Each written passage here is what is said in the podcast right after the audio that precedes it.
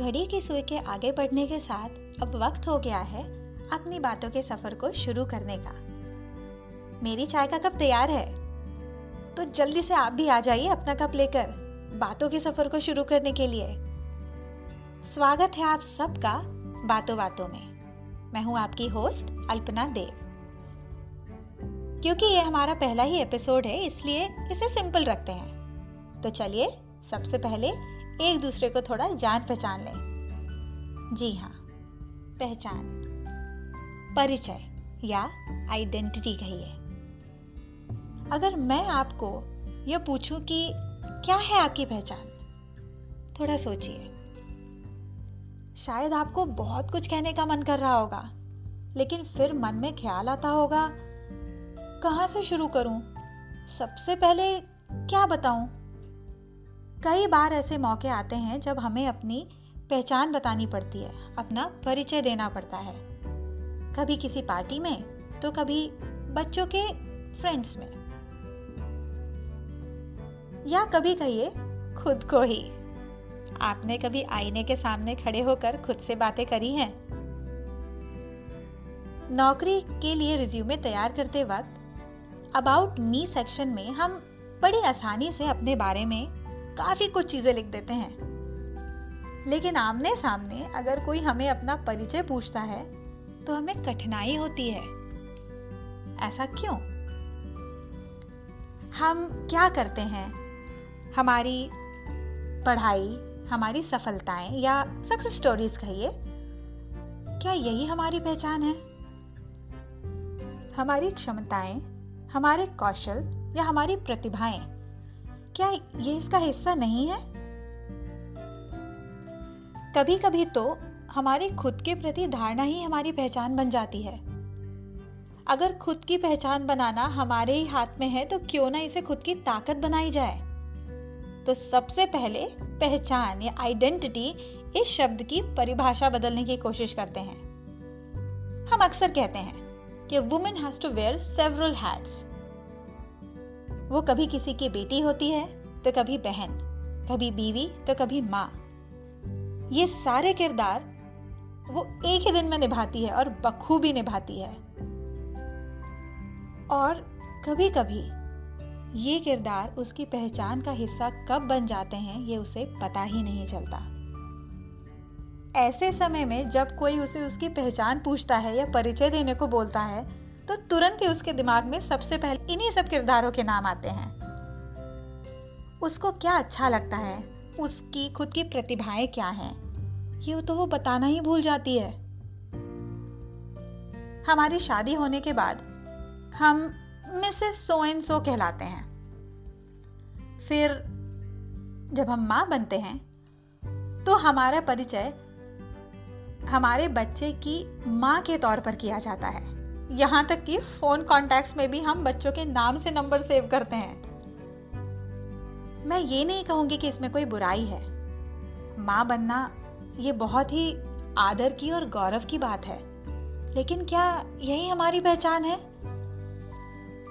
जरा सोचिए, कुछ साल पहले आपकी पहचान क्या थी? आप किन बातों का ज़िक्र करना पसंद करते थे? आप किन बातों के बारे में बातें करते नहीं थकते थे?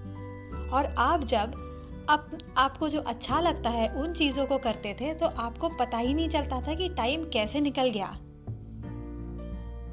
वो सारी चीज़ें वो सारी बातें और वो सारी क्षमताएँ प्रतिभाएँ अब भी आपकी पर्सनालिटी का हिस्सा हैं। फिर हम उन्हें क्यों भूल जाते हैं? ठीक है मॉडेस्ट होना बहुत अच्छी बात है।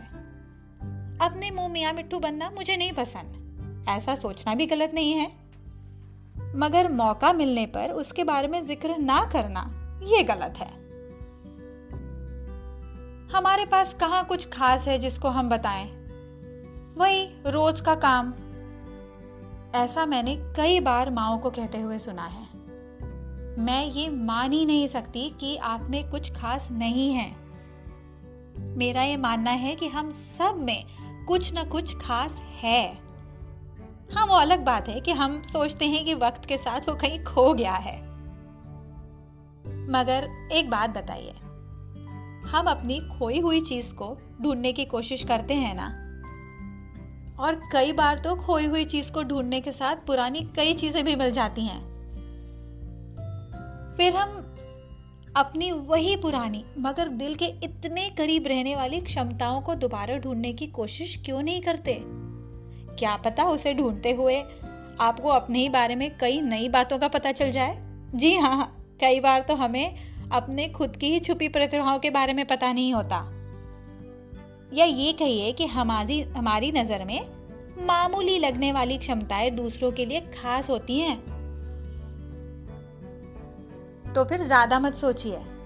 अगर आपको अपनी पहचान बनानी है, अगर आपको अपने खुद को दोबारा ढूंढना है तो ज़्यादा इंतज़ार मत करिए। हर दिन अपने बारे में कुछ ना कुछ लिखिए।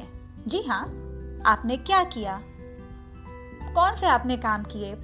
पूरे दिन के आपके रूटीन में आपको कौन से काम करने में मज़ा आया? ये मत सोचिए, हर दिन क्या नया लिखूं? आपको अभी ऐसा लगना बहुत स्वाभाविक है। मगर जैसे जैसे आप लिखना शुरू करेंगे, देखिए कितना कुछ मिलेगा। और फिर यकीन मानिए, आप दिन के उन 10 मिनट का इंतज़ार करेंगे। और कभी तो शायद आप खुद आश्चर्यचकित हो जाएँगे कि आपने पूरे दिन में कितना कुछ किया। और बहुत बार तो आपको पता ही नहीं चलता है, लेकिन आप रोज़मर्रा की चीज़ों में से बहुत कुछ नया सीख रहे होते हैं। यकीन मानिए, वो यही है, वो आप में ही है। बस आपको दरवाज़ा खोलने की देर है।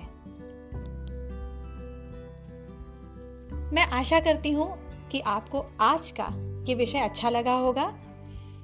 मुझे आप सबके फीडबैक्स का इंतज़ार रहेगा। आप मुझे फेसबुक ट्विटर और इंस्टाग्राम तीनों पे फॉलो कर सकते हैं।